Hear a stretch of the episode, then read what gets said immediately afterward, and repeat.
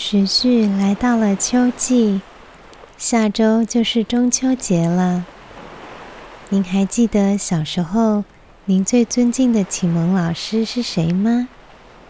是否有准备了秋节贺礼要给敬爱的老师呢？大家好，欢迎来到盐分地带，我是李爱。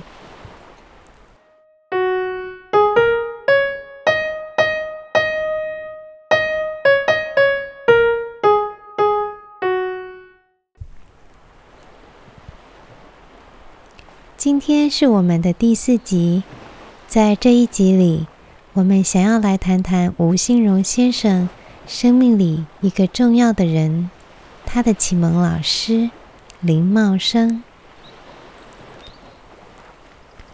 每一个文学家的创作，从他小时候的生命历程，或许就可以看到些许的脉络。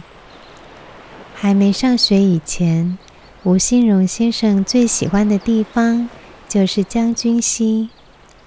他时常坐在岸边，看着自由飞翔的白鹭鸩在波光粼粼的河里，夕阳下如诗如画的景象。进入欧汪公学校后，他自认不是特别优秀的学童。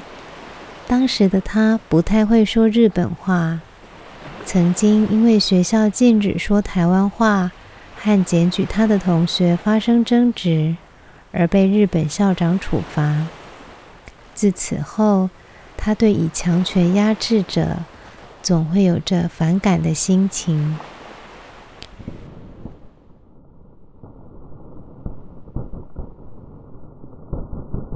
一九一八年第一次世界大战结束后，身为主战场的欧洲受到重创，随之而来的是美国以及日本的崛起。台湾在当时对日本来说是一个计划向南洋发展的重要根据地，治理台湾的方针也随着局势而调整。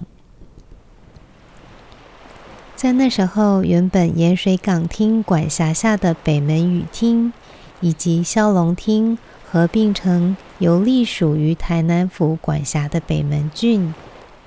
北门郡的郡役所设置于萧龙，萧龙就是原本佳里区的旧地名。现在，如果您来到佳里区的话，在佳里糖厂。还有设置一个萧龙文化园区供民众参观。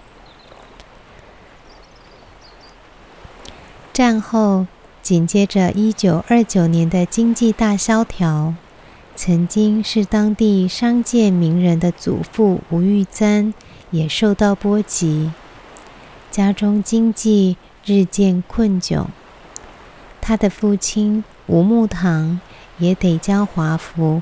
换为苦力山，到南部当收割甘蔗的工人。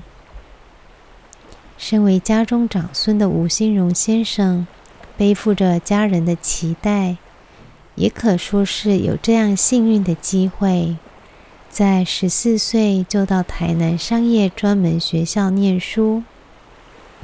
根据吴新荣先生的阵营回忆录里所记载。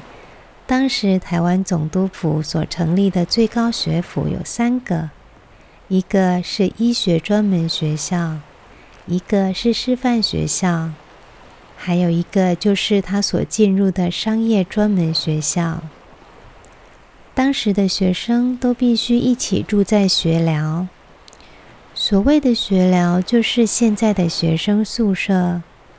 他的同学大部分非富即贵。只有少数像他一样的农家子弟，他常常无法负担学校的学费，因此在求学期间，吴新荣先生常和同学黄鹏来，下课后到校外日本人的宿舍卖杂志，借以筹措自己的学费。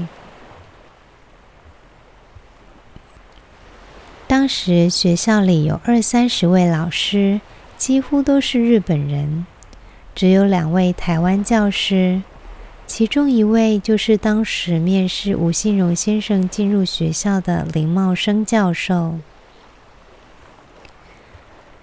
林茂生先生出生于一八八七年的台南，他于一九一六年在日本东京帝国大学文学部取得哲学科文学士的学位，之后一九二九年在美国哥伦比亚大学。取得哲学博士的学位，他精通英语及德文，是史上第一位取得东京帝大的文学史以及第一位留美博士的台湾人。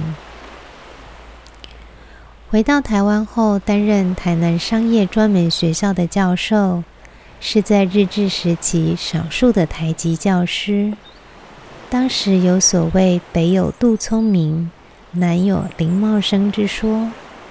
吴信荣先生对英语科并不感兴趣，但对于教授上课如革命家热情地讲述 Thomas Carlyle 法国大革命，还有 Leo Tolstoy 的幸福家庭这些著作时，强烈激发了他对新知的学习动力。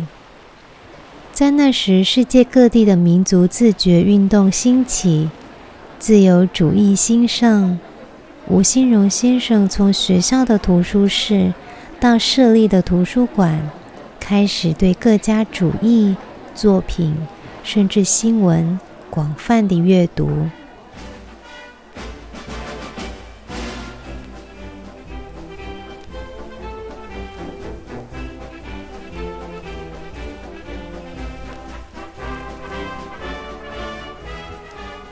林茂生教授除了在台南商专教学之外，也曾在蒋渭水先生、林献堂先生所创立的台湾文化协会开办的夏季学校担任讲师，讲述有关西洋文明史或是哲学的课程。林先生常用台湾话说自己的故事，在诸多的讲课。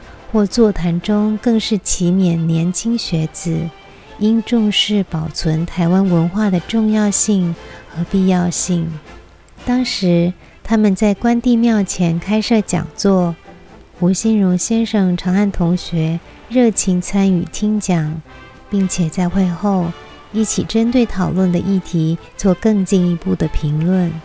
在他少年时代里，是星空下。和同学整夜彻谈卢梭的忏悔录，又或是慷慨激昂地有着如卡莱尔书里英雄论的志气。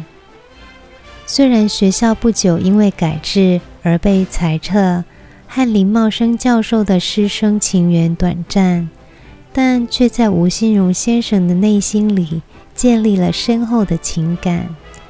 两人的友谊在未来始终有着亦师亦友的紧密交集。